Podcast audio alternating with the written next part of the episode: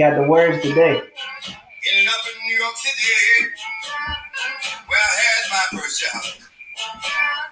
So we all free. boy and I said, Conscious and good breathing. One time for your mind, forever for the culture. Let's go. He said, let's go.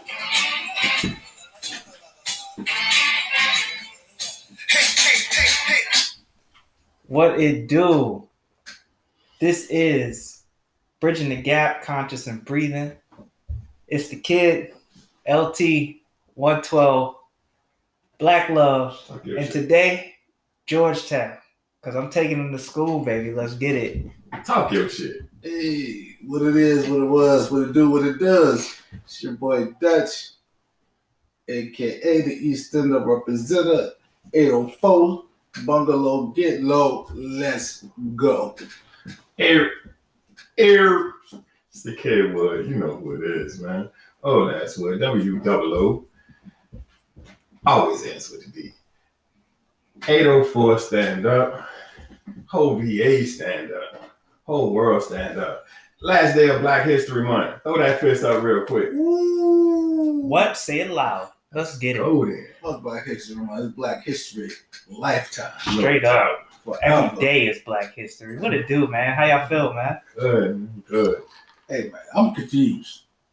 Confused. I'm confused. If you're from Virginia, this weather is confusing as fuck. Yo, shit is wild. You can have you can wear a t-shirt, a hoodie, a parka, and a bubble coat all in the same goddamn day. Yeah, this shit is weird, bro. It's Hunger Games out here, yo. This shit is goddamn like the Powerball numbers. It's 45, 82, 76, 25, Do, do, do, do, do. a 45, 47. This shit is crazy. Like you leave out in the morning with the heat on full blast. You come home in the evening with the air conditioner on full blast. And you go to bed at night with a blanket and the window up. Ain't that a bitch? You don't know when it's gonna be. You walk around Richmond in a cold sweat for no reason and shit. You got no hoodie, a pair of shorts, and a skull cap. what did you wear? You got no sandals on the skull. Yo, hold your head, yo. It's wild out here. That's what we do though. We if you here, you know what it's like. You already know. Hey man, I feel good. How y'all feel fellas doing? How everything been going? It's, it's a blessing, man. I, I still feel I still feel good, man. I'm I'm glad to be here. You know, I'm glad to, to spread this this love and this thing that we got going on is beautiful, man. Absolutely. I'm gonna say this since we um check the page, we put out the pictures of the hoodie, and um we got a lot of love off of it. People is, is liking it. Nah, I mean, they loving it. They it's it's it's dope. Straight up. And then uh, I'm glad you brought that up because um we're gonna go ahead and announce our, our winner. You know, that I've chosen one, Okay. and I Okay. think um Letitia Curry. Let's I let her know that she's got a, That's a, a day one supporter, somebody who knows all of us. Um, you know, you got I got your size now. I reached out to her, so we're gonna have her her her shirt. It's coming soon. We looking for it, but we not paying for packaging and sending. So we got to pull up. Pull up and drive off, bro. He said she gonna have to pull up. Hey, she gonna have to pull up, but we're gonna have to pull up on hers. Yeah, um, Straight up. pull up on me. That's what's up. On top of that, we go, we go, um, we slowly gonna get into the merch, but the merch is not for, for, for, for monetary value. It's to, just to get the product out, to get the name out. We're gonna do some different variations of it, but we just do. We love the support. We love y'all for supporting us. Absolutely. Absolutely. All day. So what Oh, y'all man. got? What you what you want to do? Y'all want to do a segment? Y'all want what y'all want? Y'all want to talk a little bit? Y'all want to kick it? Like I'm sure people tired of seeing, even though it's real real news, Ukraine and Russia. We don't need to do that. They can Yeah. they can turn on channel. I mean, I, 12 for I'm, that. I'm gonna hit that in a buzzer beater. So, um, okay. yeah, Well, whatever y'all want to do. Oh, oh yeah, like let you y'all know we, we this ready today. beater. Yeah, this, this program right now. You know, they say the revolution will not be televised, but it's damn sure they didn't say audio. So yeah, we in here. We heard and not seen. Let's give me a segment then. Big Do Kim. something. Yeah, come on, segment king. Hit us one time. Oh, y'all niggas didn't have one? I went there. I mean, Ah, know my, my, my topic is a segment, so I'm gonna save it. I'm gonna Okay, save well- mine. let's get into a little something. Let's get it. You know what we do here. We come here for um, spiritual debate, for talk. You know, we all have our own good opinions in our own mind. I want to take you dudes out your element a little bit, just a little bit. We like it. I got a segment called Master Debaters. Okay. Don't don't get too excited. Master Debaters. What this is, I want to throw a couple of a couple of topics to you, and I want y'all to debate them. Get a minute, minute, thirty seconds to to pose your side on it. okay. But this is the kicker. I'm going to choose what side y'all gonna be on about it. Okay. I want to see, you know, Yeah. get, let's let's get into your I let's like get that. into your Okay. mental bag. Let's Some, get that's some into your, improv right your there. yeah. Let's get into your um freshman year of college debate class. Okay, let's go. So we, we I got a couple of different joints, brother. What up? Double O. Let's go. I know you can be a little long winded sometimes. I'm- I'm- we, I'm we, we, we, it down. gonna time this. We We're gonna, breaking it down we, today. we gonna keep it. This is you got a minute to Got a minute thirty seconds to the to give what you think about this, to give your opinion on it, in in in the way that it was supposed to be. So the first topic we can go with this. Mhm. I'm gonna give you the topic. I'm gonna tell you what side y'all. on. I'm gonna flip Okay. a corner first, but to make it better, I'm gonna, I'm gonna give you the side I think y'all probably would not take. I like that. okay. So the first topic is black men is the backbone of the family, or black women are the backbone of the family. Well, I want you to take the side of black women are the backbone of the family. 112, I want you to take the side that black men are the backbone of the No family. longer black love. Alter ego initiate. so let's uh, get it. For the first, we'll alternate. For the first one, you tell us why black men are the backbone of the Easy. family. I I'll tell you why black men are are the backbone is because first of all, in a, in an ideal marriage, the man is known as the head, right? He's known as the head of the household, and the woman is known as she's the support, she's the neck, right? She supports the head, right? So that's that's like a biblical, you know, version of what the union is supposed to be. So with that being said, the man is the head of the household and you can see the damage is being done without that head of the household in in the union, right? All the all the the growing up without the father or without the, the dad being around or without the head of the household, so to speak, without being around, it makes drastic changes, mostly negatively or for the worse of the household.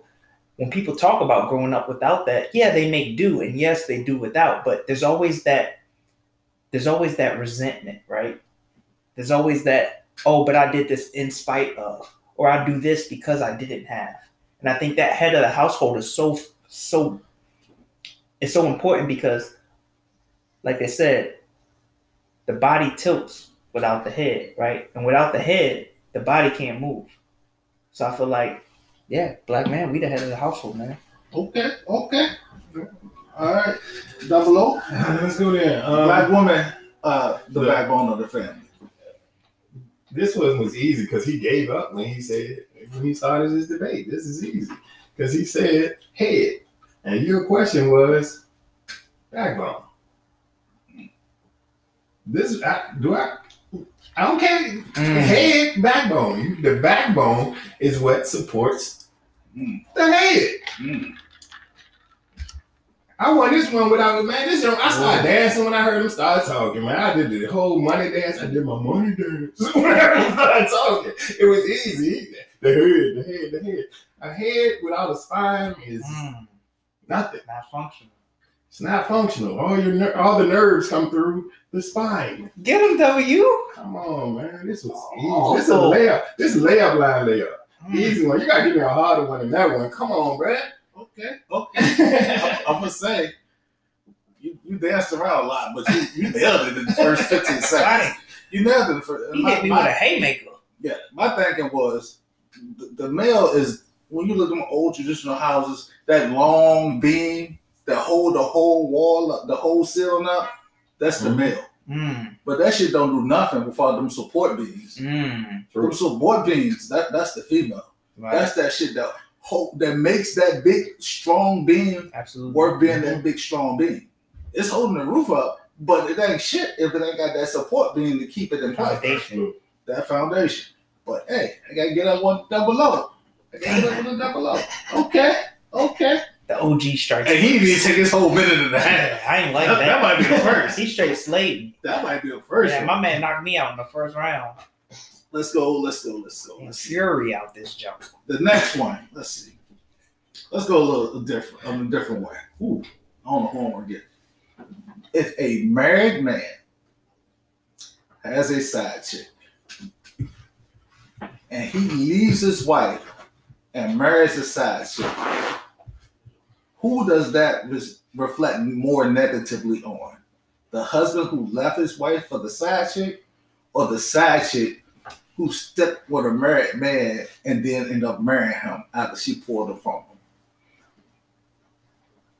112, you take the side of the side chick Damn it!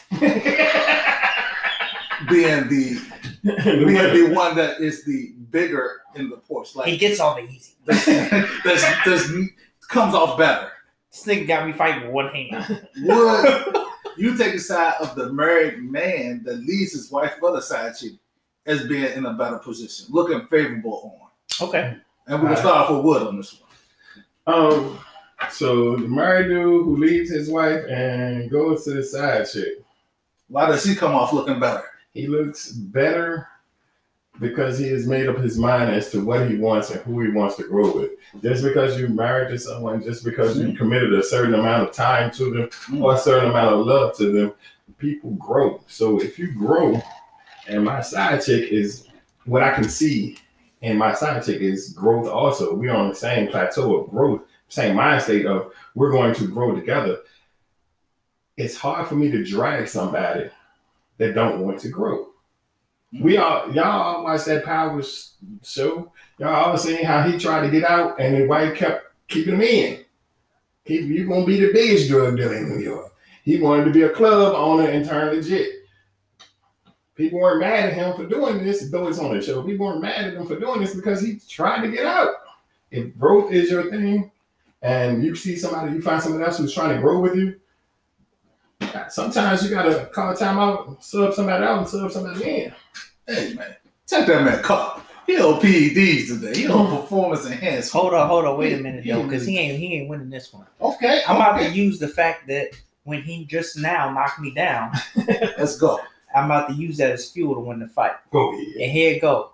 Because if the side chick becomes a wife and then that marriage is successful, I'm gonna tell you why she shouldn't be looked at as negatively, right? That's my that's my Yeah. angle, right? Right. The reason is because we just said the head can't move without the support, can't move without the neck, right? Yeah, he may have grown, but who's gonna help him grow but his partner who now is his partner, right? Like you can't move without that support. And I feel like if this is better support, she shouldn't be looked at as negatively because now she's helping him grow mm-hmm. in the way he needs to mm-hmm. grow. And he saw that. So yeah, I feel like the female now, it's a bigger, it's a bigger up to her as coming from side chick to wife now because you broke woman code, which we also talked about before. We talked about man code. Woman code is you don't mess with a married man, right? The reason why you don't mess with her is because she has support. She supports her husband no matter what. But now you took over that role and did it better than the previous one. And that's the reason why I feel like the man should be looked at more negatively than the female. That was a, that was a good one. That was a good one. And I seen what you did. Ding! I seen what you did. Yeah, he can come back for it. he can come back I for a round. what- You gotta take a round off every once in a while. Good Oh, fight oh. to take a round off. Unfortunately, I don't feel like you took a round off. like, I, Look, yeah, yeah. that was What you got? Who won the round? Who won the round? Ugh. Come on, bro. Dang. I'm listening. I'm going back. I'm, I'm, That's got to That be the a good hardest part I'm a- being I'm a a- judge.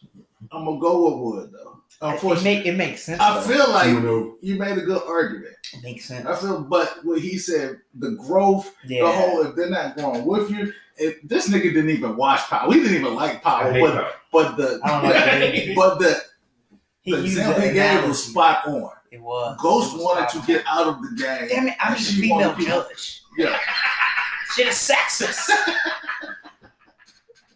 master Yes. debater. It's crazy. How come they ain't film Biggie and Tupac? OJ got arrested the next day. Nicole Simpson can't rap. I need justice. Oh, okay. I will say this one. I'm gonna- Let's jump into a good one. Let's jump because we were just talking about this one. Hmm. I don't know who I'm gonna sign what, but this is the topic. Steph Curry Mhm. had a bigger impact on the NBA than Deion Sanders had on the NFL, or vice versa. Deion Sanders had a bigger impact on the NFL than Steph Curry had in the NBA. Am I Steph or am I Deion? I'm gonna give you Steph. I'm gonna give you Deion because you're the basketball dude. Yes, I'm So- glad. so- I'm glad because I'm winning. And you went first, so you Go let us Deion. know. You tell us why Deion had a bigger impact on I'm the gonna tell you why Deion had a bigger impact in the NFL than Steph. Make it good. Okay, You better. Deion has revolutionized the game of football because he became multi-purposeful, right? He's a defensive player, but he also is second. And I just looked at this. He's second in touchdown, non-offensive touchdowns. That means returns and defensive, taking it back to the house, right? People fear Deion on a level so bad that one side of the field was literally shut down when he was playing Ding, right? Not only that, but you couldn't even punt him the ball. ding. You when you punted, you had to punt out of bounds. That was invented because of Deion Sanders. Message. He's one of the fastest Mhm. people ever to play the game. This man is. The rumors are true that he showed up to the combine, ran the 40 yard dash, ran the fastest time that's ever been done in the combine, got in the limo and left, and still was drafted high because he's Deion Sanders. He's a he's a prime time player that never you just can never take him for granted. And I think Deion is above Steph because even though Steph is so great and has those rings, Russell Westbrook now is having one of the worst years of his career. He has a higher field goal percentage than Steph Curry right now this season. His is 43 something, Steph's is 42 8. Russell Westbrook. Russell Westbrook has a higher field goal percentage than Steph Curry this season. And that just shows you that efficiency matters. And Deion is more important. What, what you got? What you got, though, bro? Why you keep giving me these layups? This is You, a you layup missed, line. you missed some stuff. This is a layup line right here. Come on, Watch this layup line. It's easy money on the layup line. Steph made it so that if you're under six, under six three, you can still get in the NBA. Message. Allen Iverson, Nate Robinson. You Come name on, bro. Hold on, You name hold on, Muggsy Bogues. You name three. You can keep going. You can name. You can name a whole bunch of people that were in the Isaiah league Thomas. before steps. Before Stop talking Steph. to the witness. Just talk to Come on, man. What you got? All right. Um, usually, if you're a basketball player and you can't dunk, by middle school, high school, it's hard. It's gonna be hard to get in the NBA, unless you're Caucasian and you can shoot the lights out. All of us have been on the basketball court before and heard this: shooter. That means you better get up on them. Steph has made it the game so that you have to pick them up at half. If you don't pick them up at half, it's a bucket. Steph also changed the game period so that they thought about there's real talks about them moving the three point line back or adding a four point line or spot because this is too easy. These are layups. For these. three pointers are layups, and the way he changed the game was he didn't do it by dunks. He didn't do it. he- you can count on one hand how many times he talked shit. He. He ain't braggadocious. He ain't all, all out there. He's not tatted up. He doesn't have. Okay, you can be a pretty boy, the smallest person on the court, and still dominate. I'm gonna just say, I'm a little disappointed in both of y'all. Keep it real. I'm gonna, I'm gonna keep it real. Y'all, y'all, y'all, y'all. Give me us what we down. missed. first Deion revolutionized the marketing aspect of the game. True. The whole the whole name, the Prime the, time. the prime time, I mentioned the, the that. flashy. Shoes. No, not the whole the monetary value. He made it. He was the highest paid defensive player. He made it so he got his money on top of that. Like on you, you did That's the whole. true. Who else got The a pair of of the- football shoes? Uh, who But that's what I'm saying. Like And He- then He when. I said he he literally went to the combine and, and ran the 40, y'all don't And they got understand what that means. No, but y'all don't understand what that means. Like players thought that the that the combine was everything to getting drafted. He showed the fact that no, I'm that nigga. I can literally show up and show you I'm worth everything, and he still got picked. They blasted him for that. I don't know if you paid attention, but in the media they said all he did was run a 40. He's not going to get drafted high. The Falcons said, hell no, we They got- want that dude. they got- Yeah, It was But the best like I player in the said, draft. you you touched on that, but like That's like, getting he- your money. He changed the whole monetary value, and then to go outside of what he's doing now was the HBCUs, the coaching. The, like his legacy is still making an impact. Like it was, Yeah, but you can't like- do that without being the player. And I You think have that's why the he was first. Willie Beamen. He was Willie Beamen of the It NFL. was. It was, and then with Steph Curry, he didn't just he didn't he didn't take the game by storm. Like analytics is real now. Like they count that three pointer. Like because of what he did, they didn't change the whole culture aspect of it. But Yeah. you touched on it. But I'm gonna go ahead and give it. I'm gonna give this one to one twelve. I'm gonna give this one to one twelve. Block my layup. But you missed. You did. You did miss a little. you Yeah, missed I, I get you. The You way that he stuff. he was like the Iverson of the NFL. Yeah, he, he was big. He I was get big. So I we get can it. Quick. Um. That was Fulton County was his house. Yeah, I went to that dome and saw him, and that was his house. facts. I'm gonna do two more. Two more. I got a couple more. We I'll go. do two more. Um, all kids at the age of 16 should work a part-time or summer job. Or if we got it, my child don't need to work a summer job at 16. He got his whole life to work. I want you to take the side of a child of 16 should have a summer or part-time job Okay, at some point. I got it.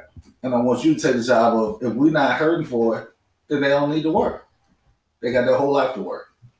Who started the last one off? one twelve. So you start off with Get him. So I got uh, my child needs to work at sixteen. Uh, I think part of why a child should have a job at sixteen is in one portion. Inactivity often leads to bad options or bad choices because you have so much time on your hands. You're eventually going to make a bad decision.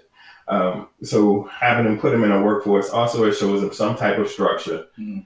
Also, it shows it gives them the value of a dollar, and we've discussed that many times. So you got you have so many positives to having your child have a summer job or having a 16 year old have a summer job or a part time job after school.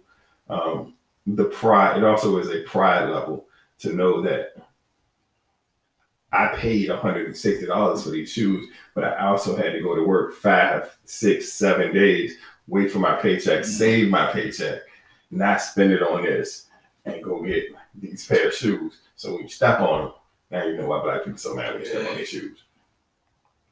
Bet. Okay, okay, okay. All right, I ain't mad at that. let's go for the knockout. Let's go then. Here we go. This is why your kid doesn't have to necessarily work at 16 because it's not about the money, right? When you when we talked about college education and how how much it's overpriced and everything. The best thing that you get from college education is being an intern, where half the time you work for free. So my thing is with a 16 year old, you should get them in the industry that they want and make them shadow for free. And the reason why is because if you don't love the job, if you're not passionate about it, that's not the market you should be in. And the reason why I think it's important to do that is because you learn early if I don't want my boss's job, if I don't want to be the leader, this is not what I'm going to continue to be in in life. Right. So I feel like that's the reason why, no, you don't have to necessarily work for the money, but you do need to decide if this is what you want to do. So you should volunteer your free time to do it and not get paid because if you don't love it, then you don't need to pursue it because now you're going to spend thousands of dollars on an education that's something that you may not use. And we've been there before. So my thing is no, get the experience. Don't necessarily work, but shadow somebody to know if that's what you really want to do. Because we all know once your passion is behind it, you can go way up the ladder, right? You can't become a leader to something that you don't want. We've all been in a job where we we want to work, we want to get our money, but we don't want to be the leader. We don't want to be the supervisor. That's the 90 seconds. You you done ran out I hate you for this shit. I had to do it. I hate you for this shit because you know my head is exactly where you are. Mhm. Like I 100 what you said, We I know that that's you. 100% agree with Wood, Mhm. but your argument was beautiful. Beautiful art. Your argument was beautiful. When you said if you don't want your boss's job, then that's not the field you should That's be That's what in. they say. Woo! That's real shit. That hurt me. That hurt me. That hurt me. that hit you low. That, that hit me low. That hit me low. That hit me hard. I'm coming for the I, I, gusto. I, I had to get that one in one way because you changed my opinion. I'm going out swinging. Oh, we two two. Key part of that statement is going out. I'm Rocky Balboa, and my wife's name happens to be Adrian. Yo, I'm mad at that shit. You actually changed my opinion on that. Like you really did. That's but you up. did. You opened my mind. I feel you. Bridge the gap. Bridge the gap. Bridget the Gap. That's what's up. That's a beautiful segment Last right one. there, Let's, man. Last one I got. Last one, Two couple rounds out. Let me finish them off. And I go last on this one. Alright, I'm gonna give y'all a choice. It's gonna be perfect timing. I'm gonna give y'all. I'm gonna give y'all. Give us a choice. Give us the thing. Give it to You don't us. want a choice? Nah, just give it to us. You got one. You got two left. Give me the best one. Now, this the one. Alright. This the last one. This last one, right? got okay. Slavery did worse damage to the black family, or drugs did the worst damage to the black family. Hmm. I'm gonna give you slavery. That's did because of worse old. damage. Yeah, That's- you know, that's because you know Nah, better. that's because Because I'm the you history. fall apart. and it'll be easy because you done seen some stuff. Okay. You ain't seen slavery, No. but you just seen some other stuff. Mhm. I'm gonna give you. He gonna give me drugs because I'm the history I'm gonna give you king.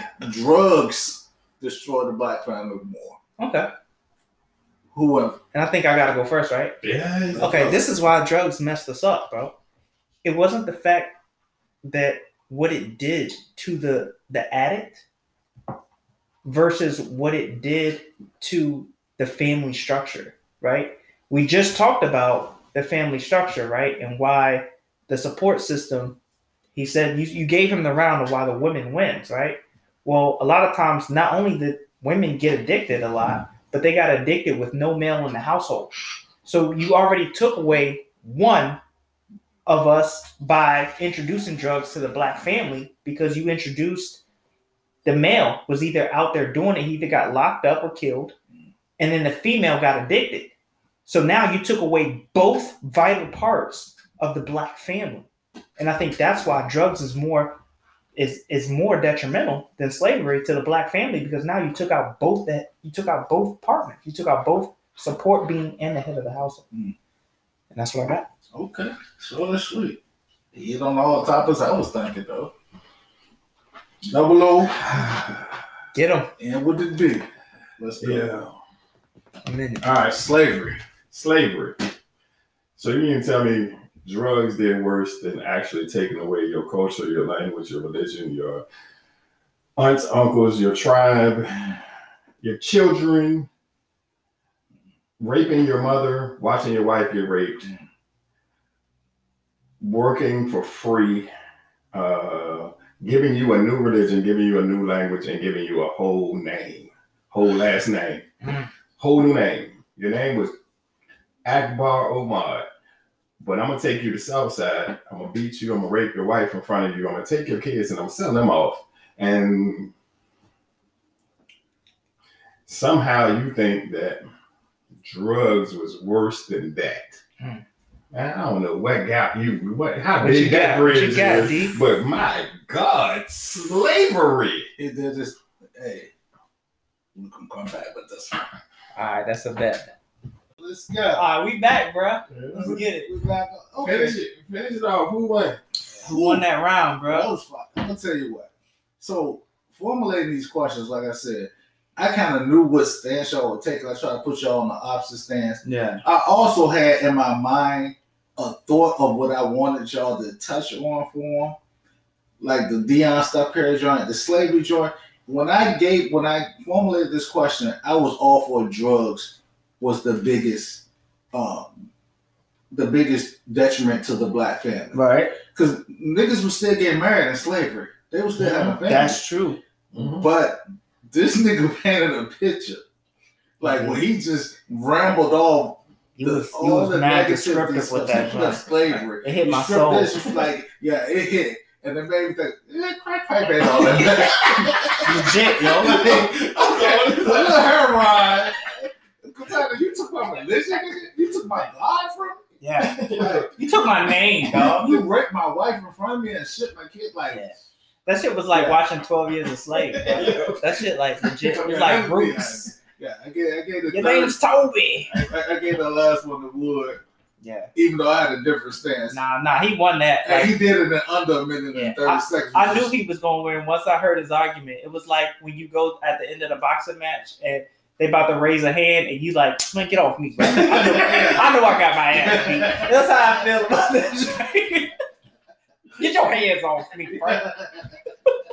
Fuck that that, was, that was good. That was love. Though. Yeah, that was dope, Man. So you was the you was the masturbator. I mean a master. This man just called me a master. Well, you know we shared this, this new time and age. We shorten everything. Like I said, the whole master thing. On that note, shout out to our sponsor. man. Go ahead and go ahead and shout the sponsor. Yeah, W. sponsor. Um, the day is Bulleit Bourbon. Mm-hmm. Uh, small batch Kentucky straight bourbon whiskey, aged in a barrel, which is their family tradition.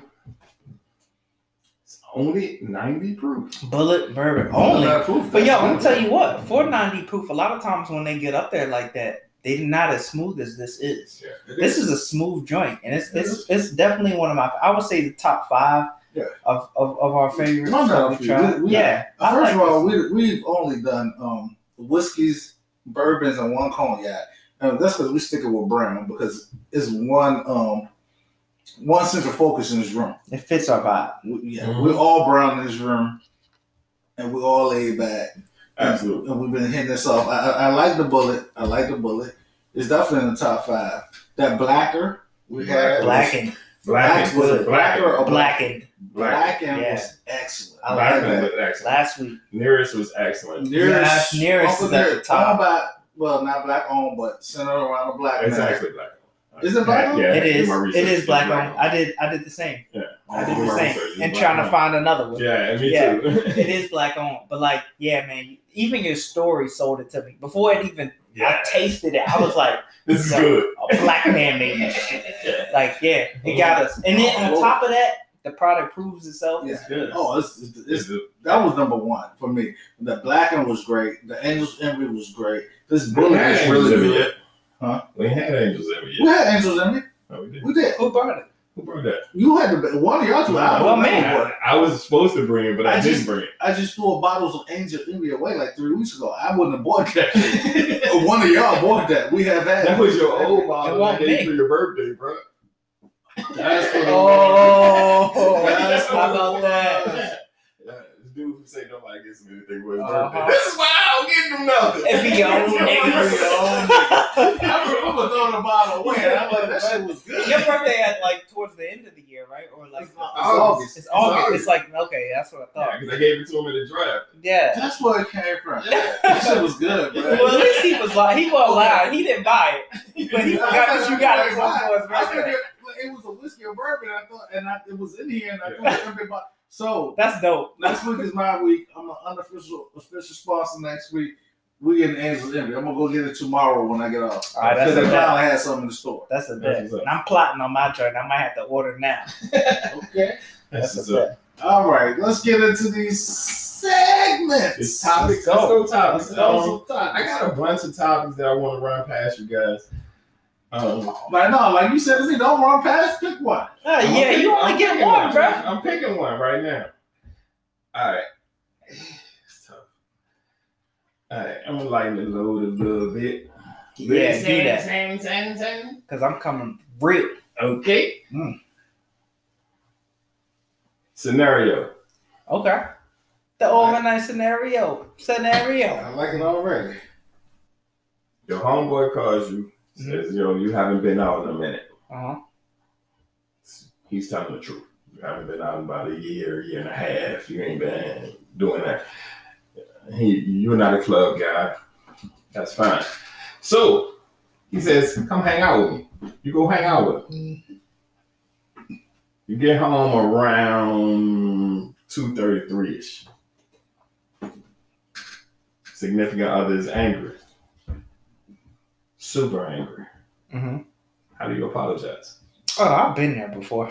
We've all been there Yeah, I'm before. about to say, I'll, I'll go first on that. How do you Because apologize? I think I'm, I'm the young, being the youngest, okay. I think I can relate more often. Because when I came home, it was not 2.30. Let's be real. Yeah, okay. Yeah. So um, I think my my wife's thing is as long as I come home, as long as I come home sometime during the night, and I think that's the part that let answer the question that D Berry asked um, earlier in another episode. He asked like, "What's the one thing your spouse has done that lets you know she really loves you?" Right? Like. I didn't understand until she had to explain it in her own words that it's not that I didn't come home and I wasn't there like so that she could enjoy my company. It was the fact that she was worried about me and didn't have the contact with me. Right? Like that that's the part that really hit home for me is that like my phone was dying and my phone died and I, she did, literally didn't hear from me. And I think that was the part her she literally was worried like what if something happened to him? Like and, and what that means. And I mm-hmm. think that's the part that really hit home for me that was like, oh damn, like we're married. Like it's not like a we just go together type of thing. It's like that we're intertwined and I'm the head of the household mm-hmm. of our family. And if I don't come home, that's huge for her, right? Like that changes her entire dynamic. And I think that's the thing that really hit home for me was like, okay, well, now that she explained it to me, I know how to make it up because I have to not only show her that I understand her that I understand her premise on that, but I have to go a step further and show her, well, if I'm the head of the household, she's the neck, she's the support. So um, I gotta go. I gotta go all out on that. On that, like y'all So know me. doing? Yeah, y'all know Black Love. I, I gotta take it date night plus one. So I think usually with date night, we usually go somewhere local. Um, we find a nice little vibe that's cool for us. We dress up, we do our thing, we go out, we splurge a little bit. Um, we do, we have that once a week. But for me, I think my plus one, I gotta change. I gotta change the area code. That's for me. Like I feel like to make up for that, I gotta get us a hotel somewhere, Mm. go stay somewhere, and I gotta provide. Right? Like I gotta be like, okay, everything's on me. I'm gonna go ahead and get you these flowers. I'm gonna go ahead and pick out your outfit and say, hey, we about to go out. Straight up, like you got to come up off that. Like, now you've already you just explained my value to you, so now I have to show you what your value is to me. And I think that's that's what I'm doing. I'm changing the area code, and I'm taking you a date night plus one. Like we about to get it in, and I'm about to show you who you are. Okay. Ooh, that's I'm gonna I'm gonna I'm dig into my uh, my wood bag and Get give 'em. a, a story beforehand. Okay. So, my wife has always been like kind of my, my ride or die. Like if I go out, you can go out. Like it was times where and we would know we would go out and it'd be eight, nine females, me, Wood, and I'd be the only one to have my spouse with me. like I have my spouse with the bitch, and she got to the point like, nigga, I'm not gonna keep being the third, like the only, like, like I don't trust you to go out. Oh, my wife has been there. you go do you. I don't Yeah. fucking need to go be the only spouse Right. there. Like I'm mm-hmm. the clingy bitch. Right. Cause she'd be like, I'm not that. Like Yeah. she'd that. So last fall I went out one time, and this is my thing. Everybody I'm a drinker. I like to drink. I like to drink socially. I like to drink when I go out. We had particularly went out one time. I was short pump. I was drinking or whatever. apparently she had put out the APB beforehand before, to some people maybe that I was with that she knew or whatever the case may. I don't know what the fuck happened, but we all left oh far short pump, and everybody dapped up. It was like maybe eight nine females, two maybe three at the most males. I'm sure it's probably only two men would man. We leave there, everybody. I dap up, hug out. I dip. I drive. I feel like I'm on an episode of Power Book because I need to get gas. Mhm. I feel like lights are following me. I pull into the Wawa's on Short Pump. I like four cars pull behind me. I'm the only one that live in East End. Right. So I'm like, I get it there, like it's motherfuckers who I just left. Everybody pulling the Wawa's behind me. I Right. don't want to get gas. So like, what the fuck is going on? We was told to make sure you get home straight. By the by the way. like, That's gangster. We ain't letting you. We gotta make These sure are you get home females. straight. These are females. That's I don't know how to, it was at that it was at that point I realized when I go out I check in. Oh. Straight up. I'm here. You know. Not because not because I'm henpecked or I feel like because like you said, like I'm the household, like I'm part Right. of this household, like I'm a significant figure, like she is, and I just want you to know if you're not with me, okay, I made it here safe. And then it's like, hey, I'm about to leave. So all your free man, female friends were on board with that. Yo, Yo, check this out. I'm Siri, play "Real Friends" by Kanye. I'm Real friends. Why the all these people following me? How many of us? How many of us? How many have them? They, they got the assignment and they do it. It was like they show this nigga. That's Get gangster. home. So how do you apologize when you get So when I you do fuck get home, like like at this point of the stage of my marriage, like she mm-hmm. know I'm gonna be late. Okay. Like I'm not just gonna pop up at four in the morning. Like like you know we all get that free time. Like hey, I should be back by like 12, 1. You know what I'm? But I'm not gonna just come in at five in the morning. She gonna know why. Like she gonna know at two. Baby, I'm not here, but you know. Yeah. But the, even even then, I don't have to make up for the fact that you know I was gone all night or I was gone to three in the morning or whatever. So uh, I'm gonna do like a nice dinner. Like either I'm gonna cook your dinner, or whatever the case. I'm gonna give you your time the next day. Like, Yep. and I, I don't have to go to the extreme. of, You know, getting out the air code. We ten years in, Right. but I have to match the time I spent out away from you with the time I'm gonna spend. Why with you ha- Why you hung over? While I'm hungover and hurting with the phone off. Hell yeah. Like I'm not answering no calls. You about to take all them body shots. I'm gonna take all this. I'm, I'm, I'm sitting cooking this food while I'm calling Earl. Straight up. But I'm gonna make you some shrimp and grits. You know what I'm saying? Something like I'm gonna spend Something this nice. time That's that I was up. gone, Mhm. and I'm gonna make it up, and I'm gonna spend that same amount of time with you. Respectfully. Yeah, that's I'm just walk in and say, "Hey, you hungry? W. You want something to eat?" that's that's just at three in the morning, four in the morning. Nah, I'm gonna wait till the next day. Four in the morning, the pancake house. Let's go. Hey, I'm just like, yeah, you hungry? Want something to eat? Get him wood. You down? Okay. Hey, what you about to do right now? Come on in, let's go there. What? Nah, come on, let's go. Oh, you said you wanted this. All right, I already ordered that joint. It's already out the way. I know ordered that joint drunk as a bitch. I'm drunk as a bitch laying in the bed. Like, damn, she bitch. She wants this pocket. Ooh. So you thinking of her at the time where you should be apologizing. So she already knows. She don't gotta say nothing to you to know that she mad. I Right? already know you mad. That's I know the- you mad. that's I the OG know right there. You hit her with the pretty woman. Yeah, yeah. That's the- the OG right there. Ordering the cake. I know you mad before I walked in the door because I said I was gonna be home about two and I came home about four fast. said Sam. And to, and to women, they don't understand how that happens with the dude. Like we could be in a parking lot Right. for like an hour and a half. Mhm. Like, all right, nigga, I'm about to be gone, and then you start chopping up and laughing and talking some more, and this, this, this, and that. Eleven o'clock turns to two thirty, real easy. I think Kevin quick. Hart explained it the best when he talked about the difference between how when men go out and women go out. When he was like, free, yeah. my wife was like, "What y'all about to do?" I don't know. We just gonna meet up and decide where we going. I don't know. She was like, "Well, y'all gonna eat?" I don't know. I don't know. I hope so because I'm hungry, but I don't know where we Who else going. gonna be there? We just I don't know. We I don't just- know. Whoever come out, step out. They gonna be there. She said, "Okay, well, what time you coming home?" I don't know because I don't even know what we doing. So it just depends. It, That that's the type of shit. We don't plan shit. Women are planners. Yeah. We don't plan things. We just make it happen. We're going to Cooper Hawk. We're gonna order, we're gonna order a Right. bottle. We're gonna all get two appetizers. We're gonna share between the four of us. Then we're gonna order the food, and then after we order the food, we're gonna like and they like niggas like, hey, what you doing tomorrow? Yeah. Let's No. get up. Word. That's what's up. Word. That's what's up. That's That's what's up. Shit, you ain't saying nothing. Yeah. We gonna meet at this Home Depot parking lot, and then we gonna find out where we going from there. Yeah, we're gonna figure it out. We we aren't planners. Because it, it's some somebody might say, "Hey, let's go shoot some pool," and then next thing you know, you're in a pool hall and you got a, a pitcher of beer, three, four drinks, and while you're shooting pool, somebody's like, "Man, you can be me at pool, but you can't be me at darts." Hey.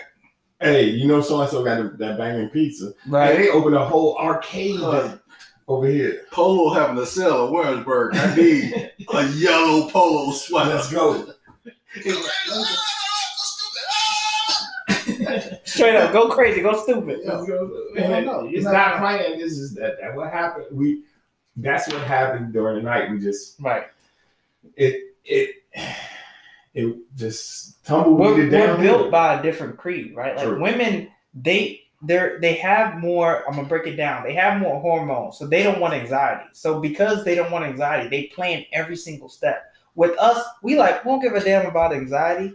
We just gonna go off of what comes to us. We're built on aggression, right? Like as long as it's not a, we don't have to give any aggression. All right, we for it, whatever. Yeah. That's how that's how we we're built on a different creed. That's just the how that's just how we work. Yeah, that was my top. That was a good one. I like that one. one. I like that one. All right. What, what, what we looking like, timekeeper? Uh I think we good. We good? We got That was random but funny as hell. I'm gonna have to keep that one in the cut.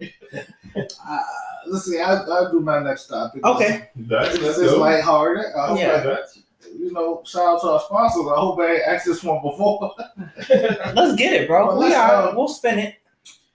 Let's talk about because we all in careers at this point. You Okay. know, whether it's the end all be all career, we're all in our careers at this point. Let's talk about the funnest job you ever had. And why and what made that shit so fun? Because we all done had jobs, but it was that one shit that's just like that was my shit. Okay. We all had that one. Or two. Or six. Who wanna go first? I can go first. You want me to go first? Go ahead. Go ahead. Oh my god. Easton the representative. Best job ever. I started working at 15.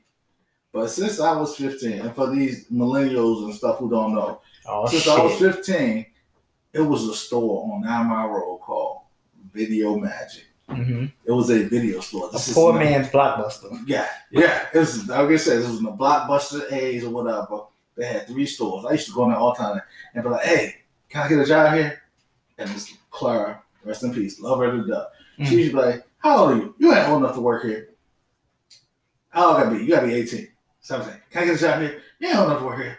The- Finally, when I the day I turned 18, I went in there and I asked her like a hundred times because I, I was old enough to drive. I was 16, I had a car, but the only place I could drive was Nine Mile Road, which literally like three three miles from my house. Anything on Nine Mile Road, so, I would go there all the fucking time because everybody went to be video store. And the 18, she finally said, "You keep asking, I give you a job." When I say a video store was the best fucking job Tell why. ever. they had three stores: hmm Nine Mile Road, Winsboro Road, and Woodman Road. I worked at Nine Mile Road and the Woodman Road store. I mean, in the Winsboro Road store. Working there, you got keys to the store. It was only like five, six employees. hmm You open or closed. I was 18, so I was in college at this point. So I would close sometime, you know, when I went to school. So we had keys. I worked around the most eclectic group of black men. When I say players, I swear to God, one of them had was a retired pimp. Like, I swear to God, we had keys. It would be times I would sneak in the store at one o'clock in the morning, open up the store, cut off the alarm, and light be on the back. And motherfuckers in the back Get. Get it. Wine bottles on the table. When I say the crowd that came in the store was the most beautiful, East End to the fullest, beautiful people coming in that joint. I loved it. We used to have ciphers on the sidewalk. Hmm. Then we had. I used to have to do drop the money off. I would forget leave that shit in the car for two days. That's bridging Had the two gap. money bags in the Bridging car. the like, oh shit! I'm about to get arrested. I need to drop- I need to drop this money off. What the fuck am I doing? Store's supposed to open up at ten.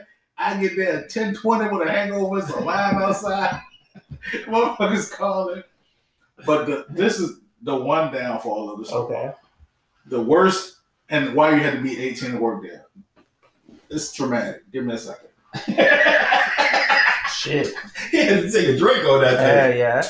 We had a adult room. Okay. Adult room was a beautiful thing at points. You had 21, 22 years old having bachelorette parties and coming in with their three bachelorettes and beautiful. We don't know nothing about adult films. Can you come help us pick out a film? Or just girl, like just it was mm-hmm. great. But our policy was because, as you know, what videotape D, VHSs, they crinkle, they get messed up, they get stuck. So when somebody bring a tape back, hey, I just rented Die Hard three, it got stuck in the middle, or it was fucked up for like fifteen minutes. You have to look at it to the point where it messed up and make sure it was messed up before you give them another free copy. It worked the same in adult. you had to watch pornos. and, and all the all the adult role was not traditional man female movies. You had some some some some Steve and Adam Adam and Steve movies. In the words of Pusha T, Mr. Me Too. Yo, and they like, excuse me. This messed up in the middle. Can I get a free rental? And you be like, so I'm supposed to watch this to the point of Nigga, just go get your I need a refund, please. Yeah. And on top of that, if, if any of y'all like you just like you know some hardcore porno people who like into porno, Right. into porno magazine. There was some people hardcore into those movies, so they would rent them all and wait for the new ones to come out. And then you go to a video store, and you know, familiar with video store, you know, you don't want to make a whole trip there, and then the video be gone, and then like it's not there. Like fuck, I done drove all the way up here, it's not here. So they would call, and there was this one particular dude that had this deep ass voice, he would write the movies down that he was seeing and he would write the new movies down that he was looking for instead of driving up. He would call, so he would call, and I asked him like, "Video Magic, how can I help you?" Yeah, how you doing? Um, this T, do y'all got uh, fuck me in my ass number twelve? like I felt so dirty. like I felt so dirty just listening to this ass boy. Like it was so traumatic. like the dude had the deepest voice. Like, this woman- Hey, yo, I would have hung up on it. Yo, get off my phone, bro. I Y'all wanted, have- to be like, get the fuck off my phone. Video about it. Yeah, you have uh, put your tongue up my ass. God. Oh, I hate this car. Yo, I'm dead, bro. But real Ooh, shout out to Scooby Man. I started working there when I was 18 years old. Swear to God, I worked there until I was about 29. I was an adult, graduated college, and doing weekend managership because this job was so fucking fun. I loved it to this day. If anybody ever remember Video Magic, give us a shout out. My man, my man who worked there, who works for the city now, actually DJed my wedding, taught me how to dress, took me to Jersey, buying clothes, like taught me how to talk to girls. Like I, I learned a lot of Video Magic. Shout out to Video Magic. Best job in the world. That's what's up, bro. That's what's gonna up. pause it? You are, Good. I mean, Pause it. I might be able to get in. Okay, Get go it? All right. So I think my best job was VCU Cary Street Gym. Mm-hmm. And I'm gonna tell you why, right? So first off, Cary Street Gym open. I don't know if y'all have seen that gym, but or been inside. It's fucking huge. It's three floors. It has a track. It has like four basketball courts. It has two floors of working out. Like it's huge. It has a pool on the bottom floor. Mm. When it came out, I got a job as part of the work, what they call work study, right? So if you you you could qualify for to have a job to pay towards your tuition, which was sort of what I did. I had a job before that in the mailroom to help me pay for my tuition. And then I also qualified for work study again at the gym, right? One, it was part of my curriculum because I went to school for exercise science. So I got to learn more towards my degree already, mm-hmm. talking about, hey, get into the field you want. Boom. I got to work at the gym. Secondly, socially, I was winning. Think about the type of females that come to the gym. Mm. I was like, bruh. Yeah. So they'd be like, hey, we part of my job as the attendant was to help people with personal training, sign them up for personal training, and to help them with specific things they didn't know how to work in the gym. So can you imagine a college age girl coming up tell you, hey, I'm trying to work on my glutes, show me what I can do. And you have to show them the form of how to do it. And then you have to watch them to make sure they're doing it right and show them how to do it.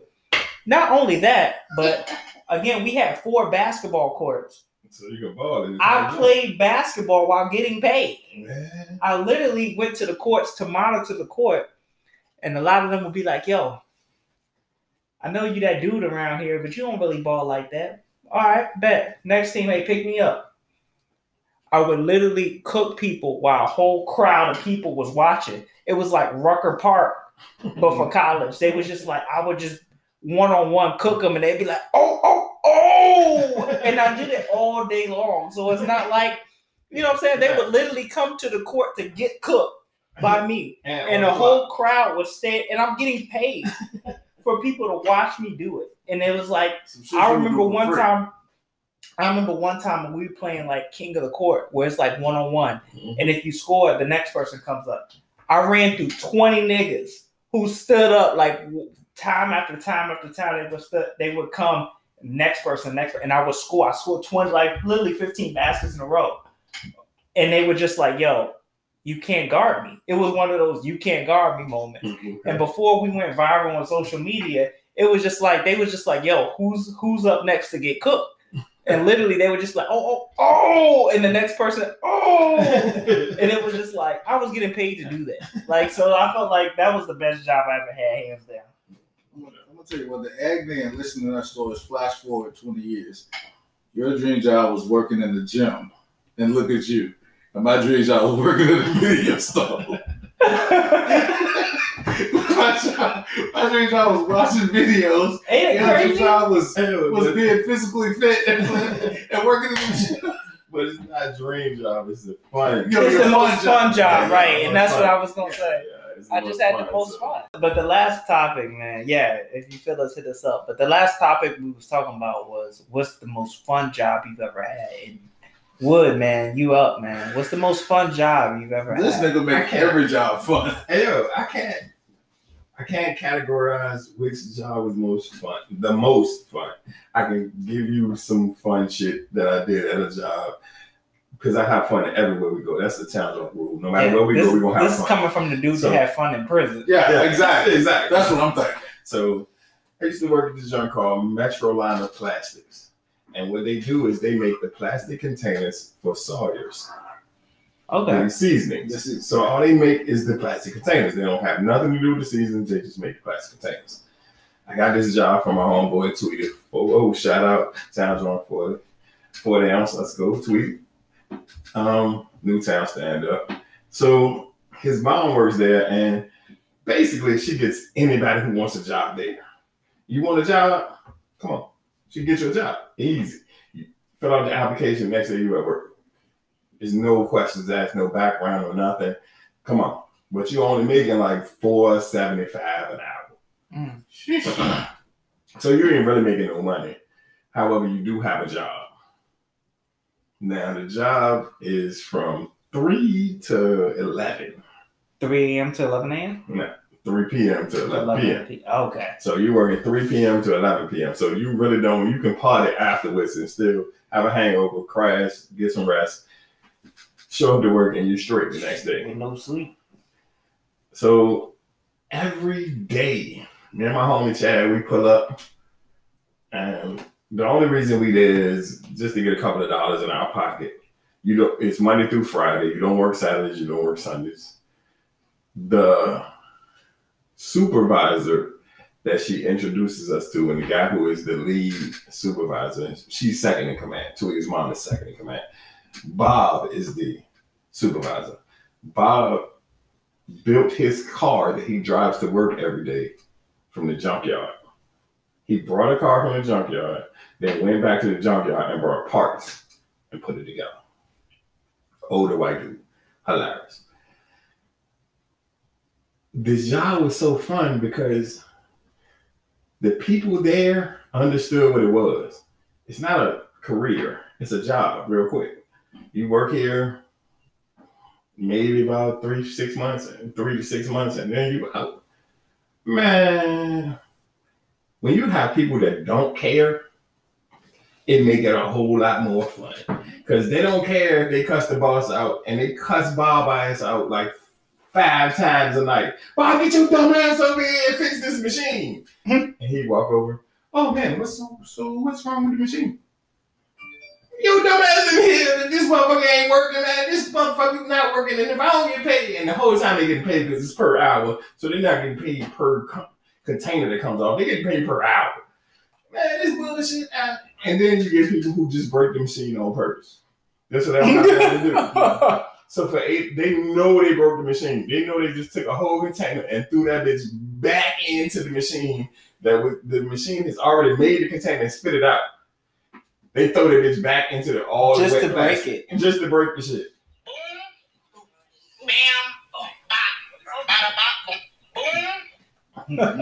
And that's what they do. So it's like, yo, the fun shit was Tweety's mother worked there, his aunt worked there, his aunt is Poop. Her name Okay. is Poop. No matter what her real name was, you called her Poop. I don't care what you called her Poop. I got a aunt with that name. So Pooh would during that we we had a lunch that was 30 minutes and then we had three 10 minute breaks. So during the 10 minute breaks, Pooh would walk from the building to the convenience store and go buy two missiles. If you don't know what a missile is, it's the Colt 45 with the Red Bull on it. It was more potent than the Blue Bull. It was a Red Bull.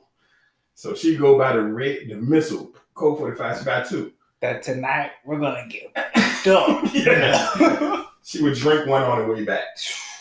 So she bucking a 22 on the way back with one still in the cut Yeesh. during the 10 minute break. So she walked there, it take about three minutes to walk there. She bucked a, a, a missile and then come back and work. Then on our breaks, one of her next break, she 10 minutes, she walk outside and buck the second one. Third break, she walked back to the store and get two more.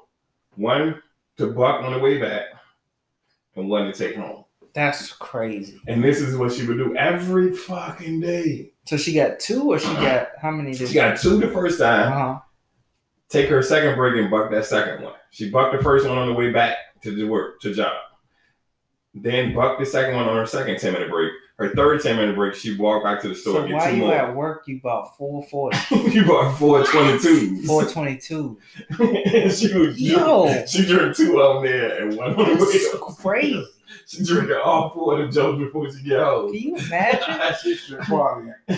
all day. So so that now that's and because her sister is second in charge, Mm. ain't no problem. But is she still doing her job? What's the good. problem with it? Then there was me and Chad, and we were young at the time, so we figured if she can get fucked up at work, so can we. Mm. So we would park right near the door, the, not the front door, the side door. And Chad would roll up his, his special friends. So we take our 10 minute break, and that's what we did. Right. It's like 93, 94, 93, 94. Yeah. So he go outside during his 10 minute break and blow one. But he rolled three. So every opportunity, if I go outside during my break, he'd be like, yo, go to the car. And he just flip the keys. I go to the car. Oh shit, look what's sitting in, in the ashtray. Bing bong, let's go. Yeah.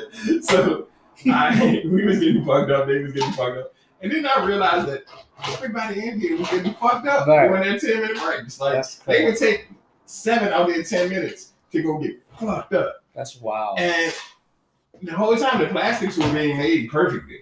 Like the machines made the plastics. All you really had to do was take them out and put them in a box. That was the whole You job. have to do nothing. Take them out, put them in a box. Take them off the line, put them in a box. And you work by yourself. So it's only you there. It's not like a, people are depending on you to hurry up and get it. Nah. It's a whole warehouse full of these same damn bottles. So y'all basically Colonel Sanders on the job. Y'all, I'm too drunk to taste this shit. you drunk? everybody. But when I realized that it was everybody but Bob, I was just That's like, wild. What the fuck? This shit is so. So at some point, we decided, you know what? We just gonna all take our tens at the same time. Y'all could do that. The whole building is empty. So you It's hear a how block you- party. You hear how you just said, y'all could do that? Right. That's exactly how it sounded when somebody said, "Hey, what time you taking your 10? Uh, about seven thirty. Yeah, I'm taking mine at seven thirty. What time you taking your ten? Seven o'clock. You should take it at seven thirty. Let me You find can do out. that. They had Project X parties on the timber. It timber was like, so we just went in the parking lot and had a whole fucking big ass let's get fucked up party. That's And then crazy. walk back in like nothing happened. And Bob is standing at the door. He has watched us. And it's like seven people in a circle passing around beer and weed. it's a big ass circle. It's like you got your own beer, but you pass the joint over and over again. It's a big ass circle for 10 straight minutes. And he's standing at the door watching it. And he walks in, he looks in everybody's eyes. He was like, uh, you okay? He's like, yeah, I was just fucking with me. he was like, oh, okay, you look like you good. Next person walk in, he was like, yo, you okay? He's like, yeah, man, some of that dust got in my eye. Yeah, okay, you good. And everybody had a different Wow. excuse. And we did this shit every day for a whole summer. Like, yo, that, And what's that place called? Sorry.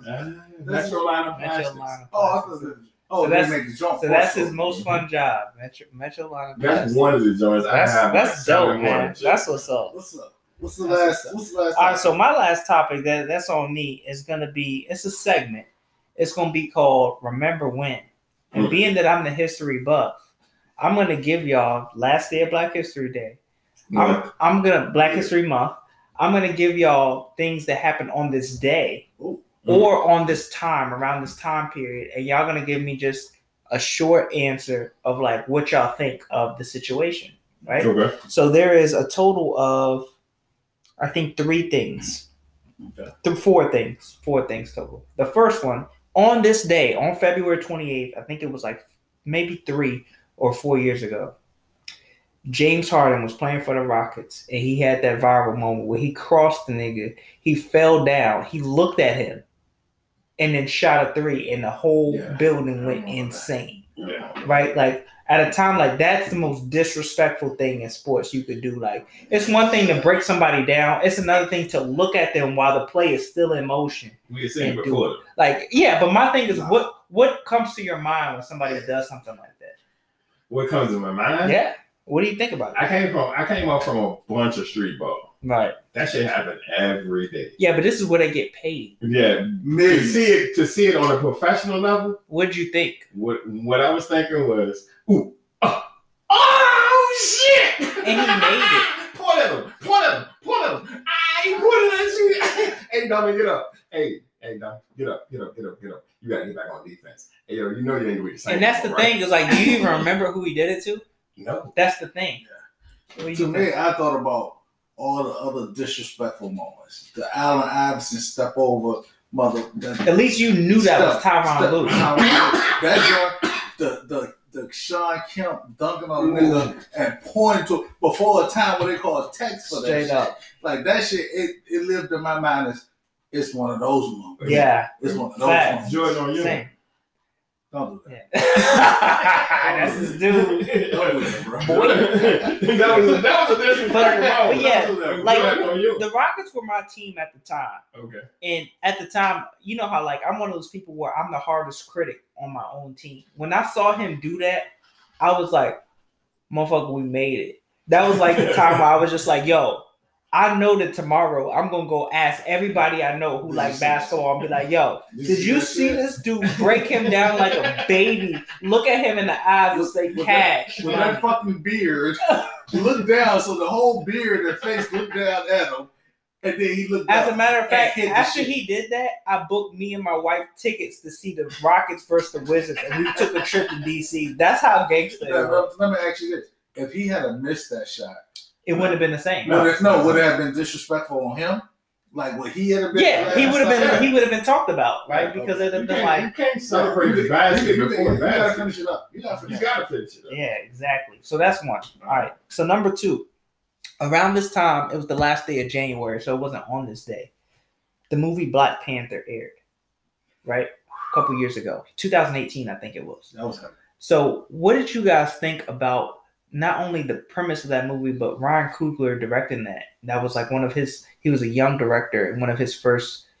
That's his biggest moment of directing Black Panther, superhero, a superhero movie starring So, all black cast. You know, so can I go? Can Go I ahead. Yeah. So Ryan, first of all, Ryan Coogler, like he was stepping it up, like he had did stepping stones Mhm. up until the point. Took a ten million dollar movie or five million dollar movie made fifteen million. right? Took a fifteen million and made thirty million. Exactly. Then he got a budget from Marvel and blew that shit out of the water. And the thing that resonated with me was motherfucker was going to the movies dressed in a garb and shit, and they like made love a whole big thing of it. That shit it. is- And I it- I, I felt like the movie was not gonna live up to the hype. It was it was the Popeyes chicken sandwich. right. Like it couldn't have lived up to the Mm. hype. I bet six cents was smack. No, no, that's what I'm saying. That's what I'm saying. Oh, okay. Like it- I felt like it was not gonna look. But when I Yeah, saw the movie in total in totality, the movie was great. Mhm. The movie was great. The basis was great. The way they did it was great. The message was great. The characters was great. Like it's nothing bad I can say at all about Black Panther. Like I loved it entirely, and this, this and I mean it's not crazy because I love a couple Marvel movies in entirety, but just the aura behind that movie, it had a bigger expectation than than Captain America, or like it had a bigger thing than that because it was black and it was our first, it was our shit, Mhm. and it lived up to the hype. And big up to Ryan Coogler for it. Big up to rest in peace, Chadwick Boseman. Chad Bowen. Like he bodied that shit, like he didn't Mhm. bodied everything he done. Like to me, like that's a ten of a ten. Like that's five mics. That movie lived up to everything, and I'm so glad that it came during my era to see that shit. Straight like that. Would. What you Yeah. think about when you think of Black Panther? When I think about Black Panther, it's almost a discussion that we have that, and and the and the point that I try to make, there is no culture without black culture. There's no Mhm. American culture without black culture. That's a Marvel movie. Facts. That's a Marvel movie. And all the Marvel movies before that, the Spider-Man, Thor's, the all the Marvel movies before that had been great. Let's be honest, those movies are great. If man, they were beasts. Now we're gonna do Black Panther. This was an opportunity for them, for those who are Marvel fans, to say, "Man, that was the good. That was gonna be the Daredevil. That was Mm. That was gonna be the Green Lantern. the one that wasn't as good. Yeah, that was gonna be the, the, the slip up. Like we all see the Superman, Wonder Woman, Justice League, but Green Green Lantern is in that. But if you watch the Green Lantern movie, that joint is trash. Mm-hmm. big trash. Daredevil, trash. Big trash. Mm-hmm. All right, so you got Iron Man, one, two, one and two, Bang it. Bang. You have Captain America, one and two, Bang banging. Spider Man, banging. Then you have Civil War. And they introduce a little character. A Mhm. little Black Panther character. Yep. And there's Black Panther, and here's your opportunity to slip. To be like, oh, there's the drop off right there. We can just write him off. When he, he does not have to be in the next movie. And then that joint comes out. And I see our people come out and support it. And then I see Marvel fans come out and support it because it's a Marvel movie. And that joint is banging. It's, it's like, yo, there's no drop off. There's no, ooh, the graphics could have been better. There's no, ooh, the actors could have been better. There's no, understand that we are part of this culture just as much as everybody else. So when I saw it, when I, when I heard about it, and then when I saw it, my expectations were, ooh, they just set us up to be the mm, movie. The, uh, well, okay, we'll move on. And instead, what we did was what we do Knock that shit out of the park. easy money.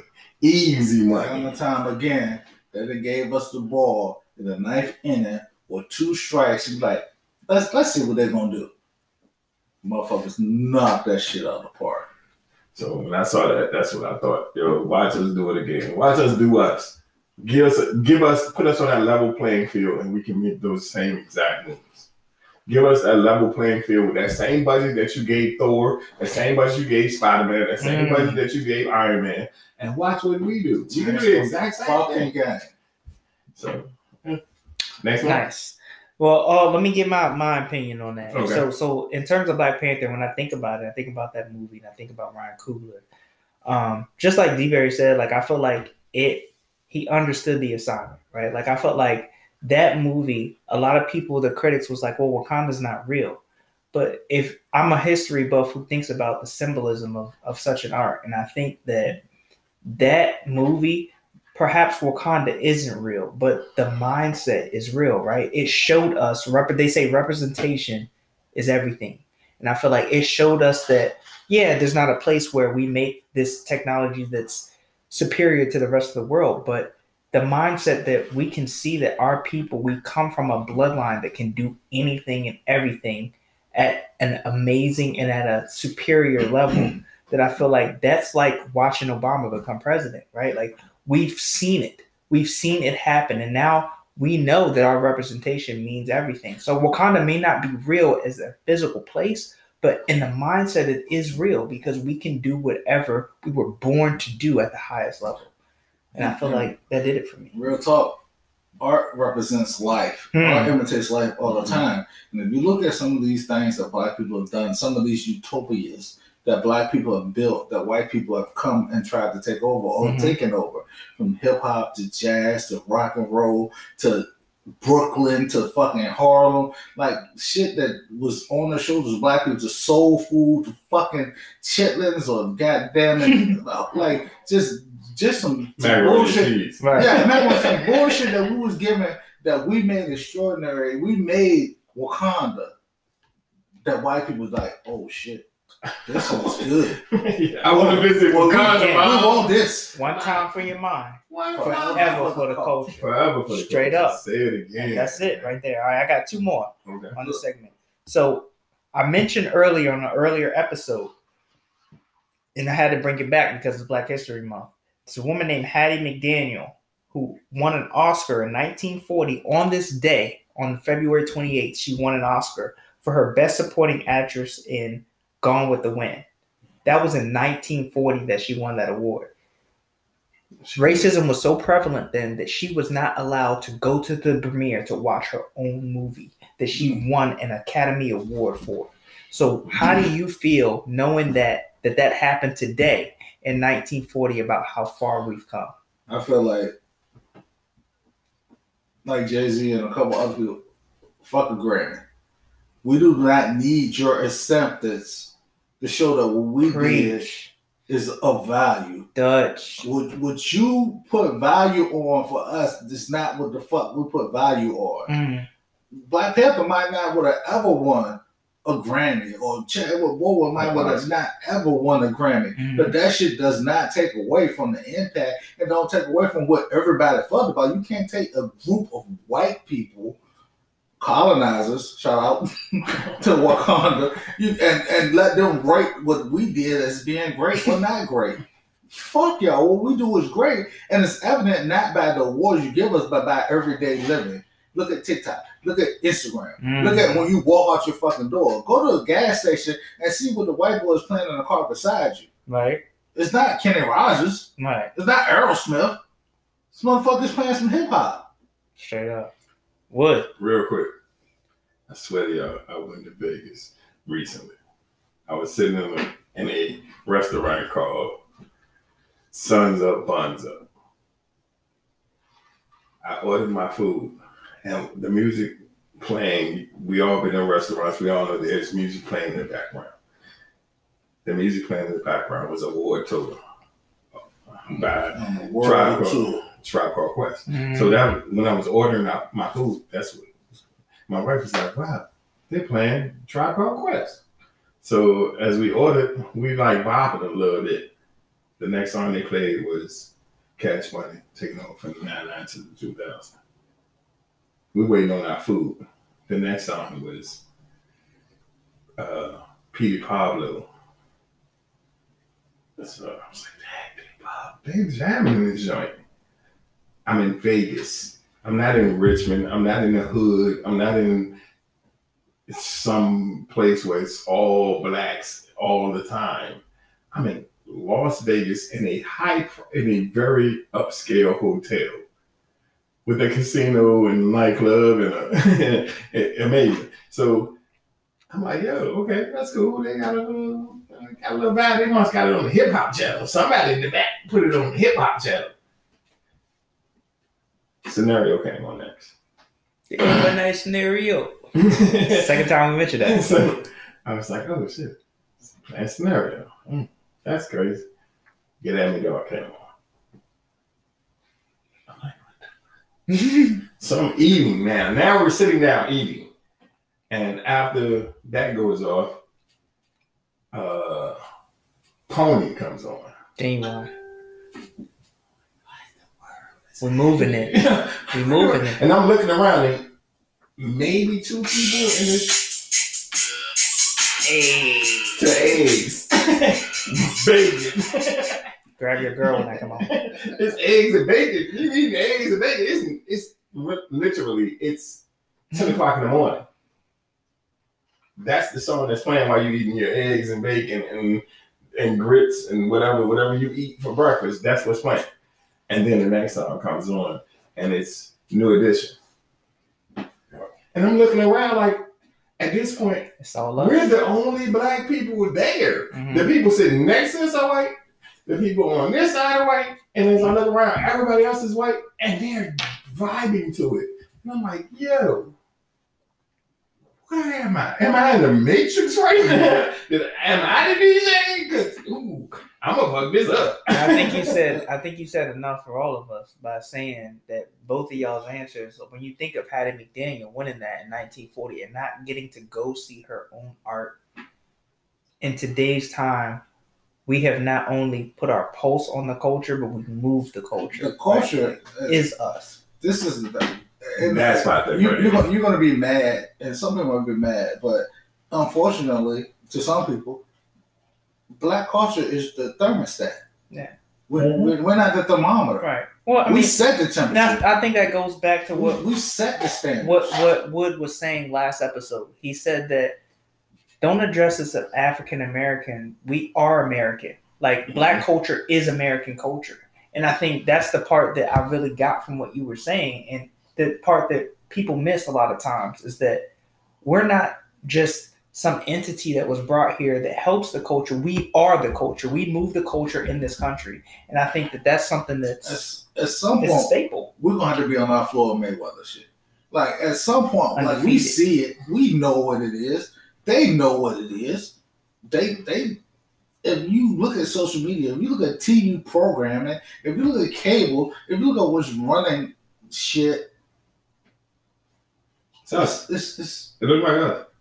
But the problem is in TV, in daytime TV or regular ABC, NBC, CBS, it's not us. They they will continue to put people that don't look like us on TV from six to eleven. it's it's not a lot of popular things. It's not a lot of things that go on entertainment wise that doesn't have a hint of African American black Mm. people in it. The you go. problem in lies is when you look at CEOs, when you look at owners, NFL teams, basketball teams, Tesla, Amazon, those faces are white. We are moving the culture, but the people that standing at the head, like the people that's at the top looking down, it's still the same. Yeah, Yeah, but at the It's same still time, Elon Musk. but It's still You know Oh, and I can't wait to touch that. That's also Yeah, my but buzzer beater. But Let that's me the thing. That, that's why when I say what I said, you know, that's you said something just now. You said African American. Stop. It's not African American. Well, you know, I, I'm black. I say that all the time. Just say it's. A, But this don't say don't say African American. Just say American culture. Mm. When you look at American culture, It is black culture. is. And that's that's what I was saying. I Black back to what I was yeah. Black people are the engine of the Absolutely. vehicle. Right. Absolutely. But No- the no white argument from American is the emblem. But on what the he's hood. saying is stop separating us, and the reason was because if you go to like he he mentioned this before, if you go to Jamaica, they don't say white Jamaicans, black Jamaicans. They say Jamaicans, Jamaicans. and it's because even though there are white Jamaicans there that are minority, but it's because they're they're the culture, right? And I- it's the same with America. We we move American culture. We it. are American, so we can take it over by it. not saying. One hundred percent. Welcome back to Conscious and Breathe. See, Bridging the gaps. Conscious and Breathe. All right, man, we back. And so the last part of this segment that I call "Remember When" is during this time or on this day, which happened. Y'all gave me um, the Harden crossover, the Black Panther, the Hattie McDaniel winning the Academy Award, and the last one is going to be ten years ago, not on this day, but at this time. I think it was February sixteenth. It's ten year anniversary of Trayvon Martin being killed by George Zimmerman. And what I want to know from you guys is what do you think about how that has impacted our lives as black Americans and what where that has gone in civil rights and the movement today. nowhere. But what I think it has done is is brought this big brother mentality of cameras everywhere, social media. It, it's brought a lot of things to life. It doesn't mean it has stopped. We just seen uh, Potter, Karen Potter, I think her name was Kim Porter. Kim Porter. Kim Porter Mhm. just get two years for killing a man on camera. And she said, "Oh, I think I pulled the wrong." I, or now I think I was reaching for the taser, but I, I pulled the gun.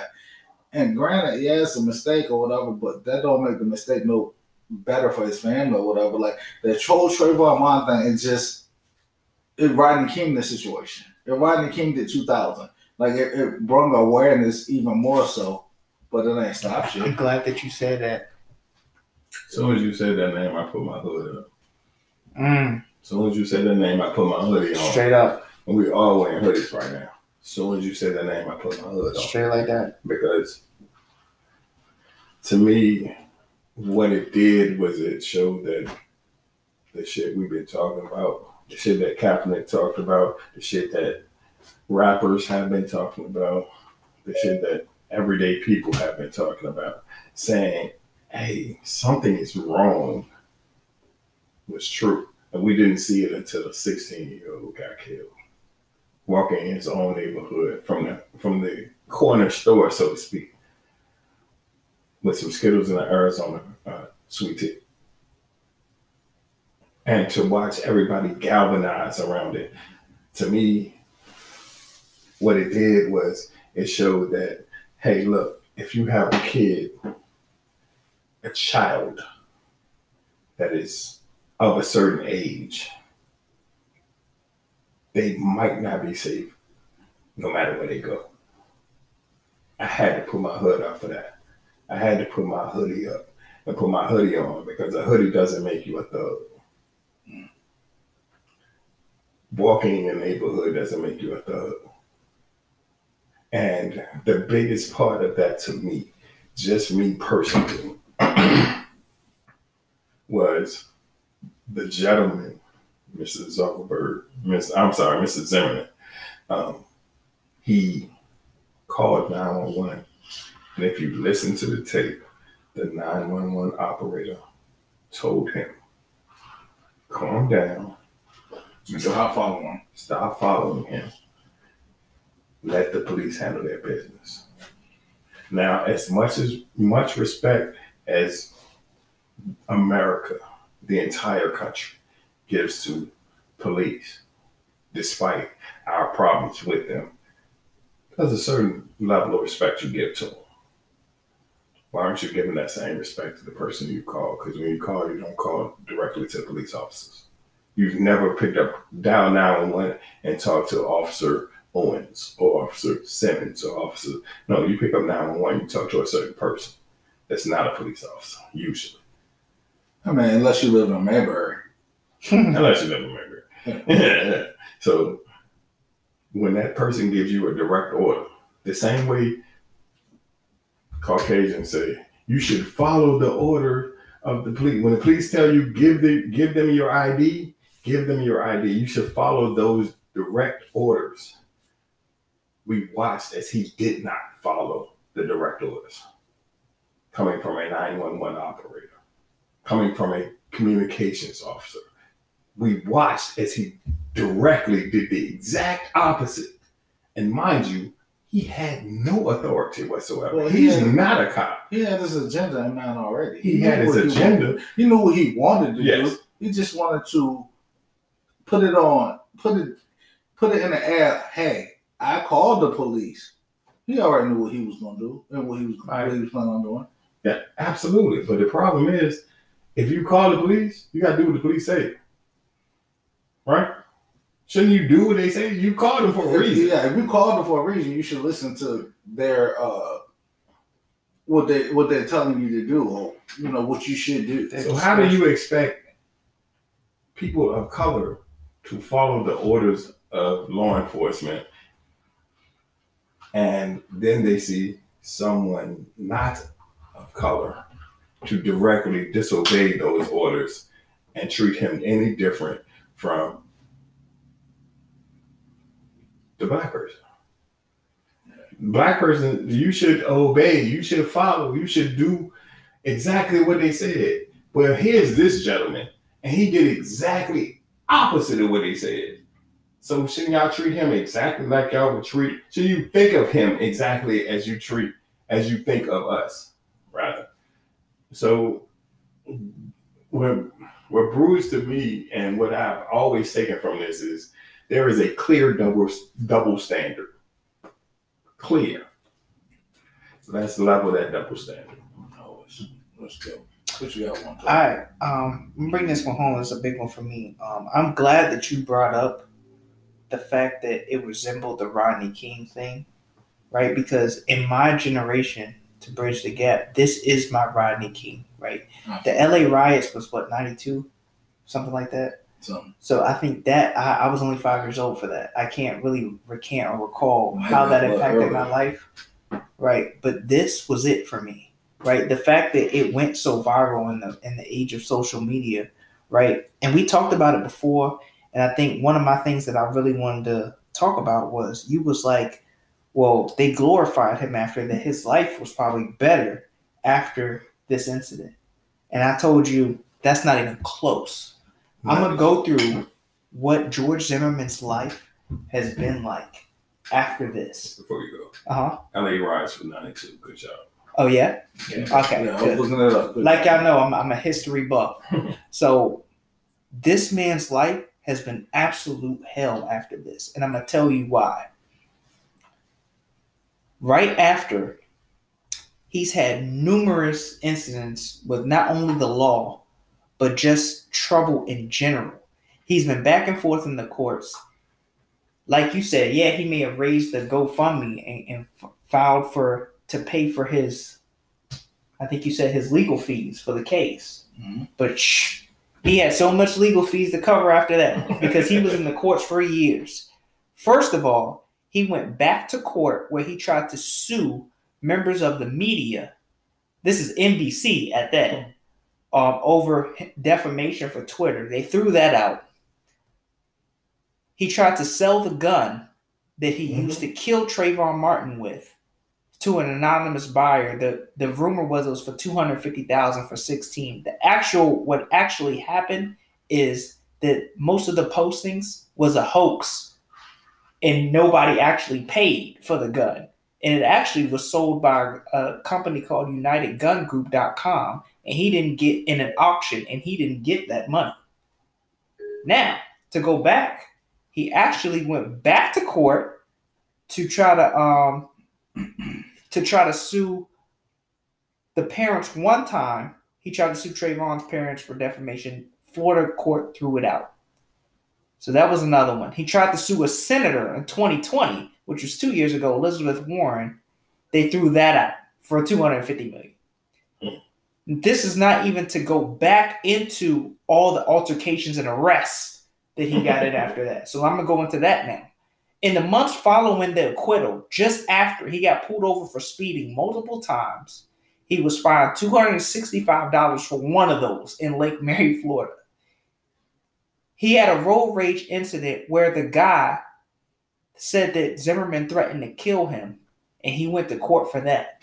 In 2016, a man almost killed him and shot into his truck and shot his truck to a total loss and was sentenced to 20 years in prison for nearly killing Zimmerman in, a, in another So incident. he got more time for shooting his truck than Zimmerman got for shooting. They the did. But the thing is, if you think about the mental health that he's in right now, he went through all those years of, of trial and all that all that defamation that he claimed it was worth two hundred fifty million dollars in one lawsuit. Yet he almost got killed off of regular running. That usually you might at most get in a fist fight with. He almost died because the dude shot up his entire vehicle with him in it. Think about that. Like that's the life you live now after this one incident. No, that's not the life he live. That was him. That's the life he lived. Shows. Like that, it shows the character of him. It Mhm. shows what he was about. Like when people have a lot of bad shit happen to them, like, oh, it's me. Look at everything that happened. It's not everything that happened around you, motherfucker. It's you. It's because of your choices, It's right? you. It's but that's what I'm saying. Is this is the stuff that people didn't know. This is his life after Trayvon. Right? right after that, again, 2013, his wife that he had this whole entire time through this whole thing filed for divorce. Yeah, She that. also called 911 on him for allegedly punching her father in the face, and he was arrested that day. This is like the fourth or fifth or sixth time he's been arrested since Trayvon Martin, right?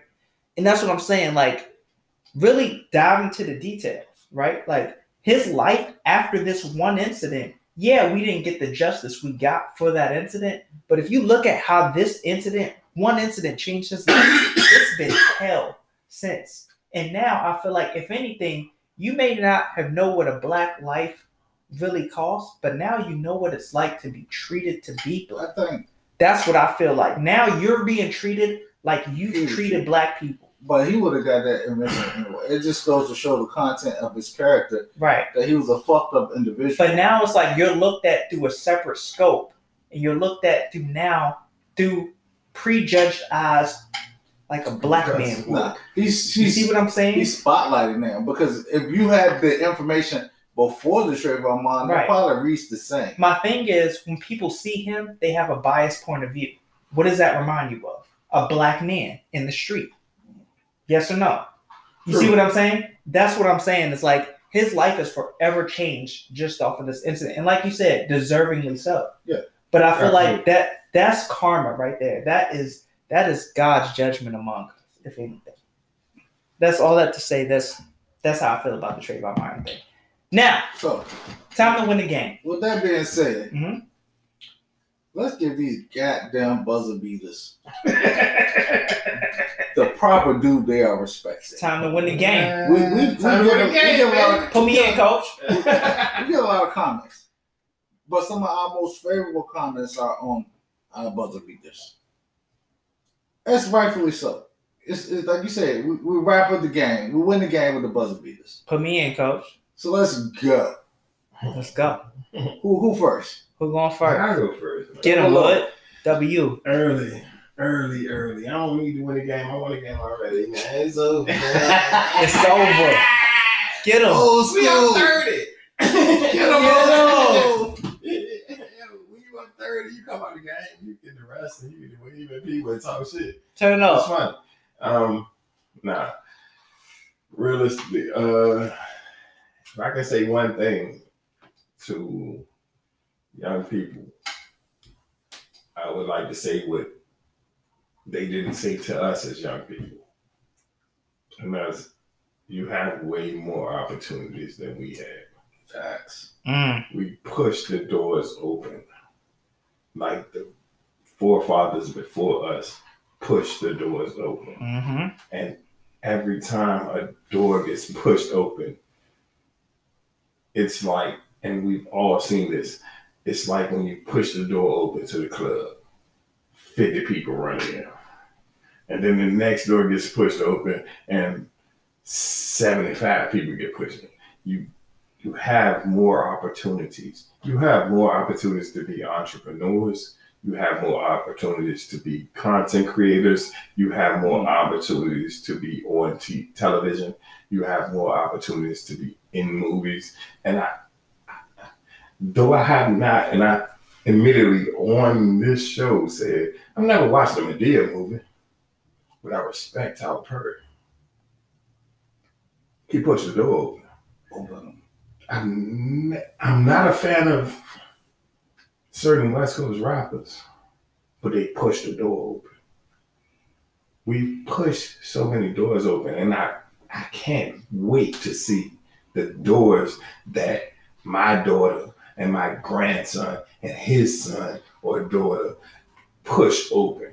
Because as many doors as y'all push open, that just makes us all better. And that's not just black, that's black, white, Hispanic, Asian. That's America. Bruh, we are American. We here, we're not going nowhere. That's not shit. I told y'all that before. Keep pushing doors open. Facts. I like it. You ain't gotta know. The, you don't have to know the life of the person to hold the door open. You walk through that motherfucker and you take advantage. Big facts. True. All right. All right, young boy coming from my head. Hey, we love these buzzer beaters. He say he got me. So Yeah. I want the I'm a- ball. I want the ball at the end of the game, coach. yeah. Give me the ball, I'm coach. gonna, I'm, I'm gonna throw it. I'm gonna pass it to you. So I'm, I'm gonna pivot to you. So I'm gonna, I'll go next. Pressure gonna be on you. Well, Facts. you put the pressure on me. Give me the ball, coach. he not scared. This is what it is. All right. So as we move around day to day, it's evident that inflation is everywhere.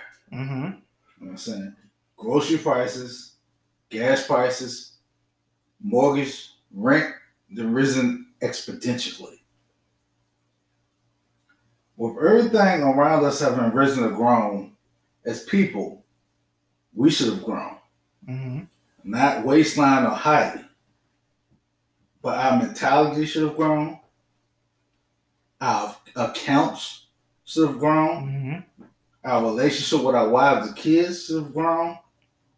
Our faith should have grown.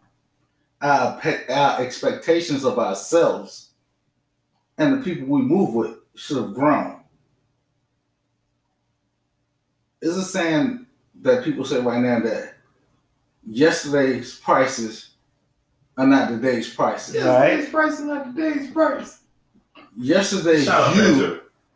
Should not be today's you. True. Mm. we should continuously grow. And I like to say that where there's absence of growth, there's the presence of death. Mm. Mm. Say that again. Where there's absence of growth, there's a presence of death. Mm. You should continue to grow. You should not be the same motherfucker you was at 21. Mm. You was rowdy and about about at 21 for your pride and for your culture. But at 41, you should be rowdy and about about it for your family, Mm. for the existence of your kids. Mm. Continue to grow. Everything around you should not grow, and you stay stagnant. You continue to grow. Like I said, where there's absence of growth, there's the presence of death. Mm, I like Motherfuckers this. keep growing. Yo, this is why I mess with Dutch so hard, yo. Because one, he did put the pressure on me. He gave me the ball and said, yo, win to lose. Secondly, my buzzer beater is a piggyback off of him. He's Okay. saying you gotta grow. Mine is about education and why some continue why it's important to continue to educate yourself, which is growth, right? So my quote is gonna be in order to reach the top shelf, you gotta stand on your experience. I'm gonna say that again. In order to reach the top shelf, you got to stand on your experience. And this is what that means. You can't apply anything that you've learned from a book unless you have read it, right? You can't apply anything of a lesson that you learn unless you apply the experience that came with the lesson. So, with that being said, in order to reach our greatest heights, we have to learn from our experiences. And I'm going to elaborate on that. So, education is so important because, in order to do anything better with education, we have to learn from what it is the material is. And this life that we have is instant gratification, especially as young people. You have to be able to learn from your experience and you can learn from other people's experience. In another episode, Wood said, We stand on the shoulders of giants. But the importance of that is the reason why it's an advantage to stand on the shoulders of giants is because you don't have to take every step they took. Like he said, the reason why we don't have to start at the bottom is because we're at the top. We're on the shoulders of giants. So in order to advance, you don't have to take their step because you don't have the gate they have. Right? When they take a step, it's 20,000 of your steps because they're giants. That's what that means. So learn from other people's experience and learn from your experiences. And now I'm going to bring it full circle, right? Because in today's world, a lot of a lot of the older people talk about this young generation of, oh, y'all's internet has ruined us. Now we got internet like this, that, the third. But at the same time, we do know some of the positives that come from internet, right? We get to see Mhm. all these people's different experience. We get to see positive that comes with the negative. We just And now- check some bullshit. We get the fact check stuff. And now I'm gonna go on the current topic, which is Russia Ukraine, right? Ooh, And all this not all this craziness that we see with Russia invading Ukraine. We see that there's fact that there's people in Russia who do not support the war. lots. You can see that. In the past, we wouldn't be able to see that so quickly, right? We would have a different concept of that Mhm. right? Think about the young people who are helping that initiative now. There's a man called Elon Musk that you brought up earlier. Elon Musk is so freaking rich that he has satellites that he has been using to support Ukraine, where Russia cut off their internet, and he has solely provided them the resources to have that. Right? There's a young three young brothers who came up with a company called Airbnb they have supported over 150,000 refugees in Ukraine by the properties that they own through this company. Kill it. They were born in 81 to 83, which makes them Gen Xers and millennials. Elon Musk was born in 71. He's a Gen Xer. Separately, they have done great things. Together, they have done amazing things because what good is the internet if you don't have anywhere to stay as a refugee, right? But together, now they gave them places to stay and they've provided them resources to stay connected. Mhm. So Gen Xers and millennials are great, but when you put them together, they Amazing. change the world. Amazing. They also change the world in the sense of having a dope ass audio platform called Bridging the Gap Podcast, made by two generation Xers and a millennial. Bridging the Gap, conscious and breathing. Let's go. Let's go then.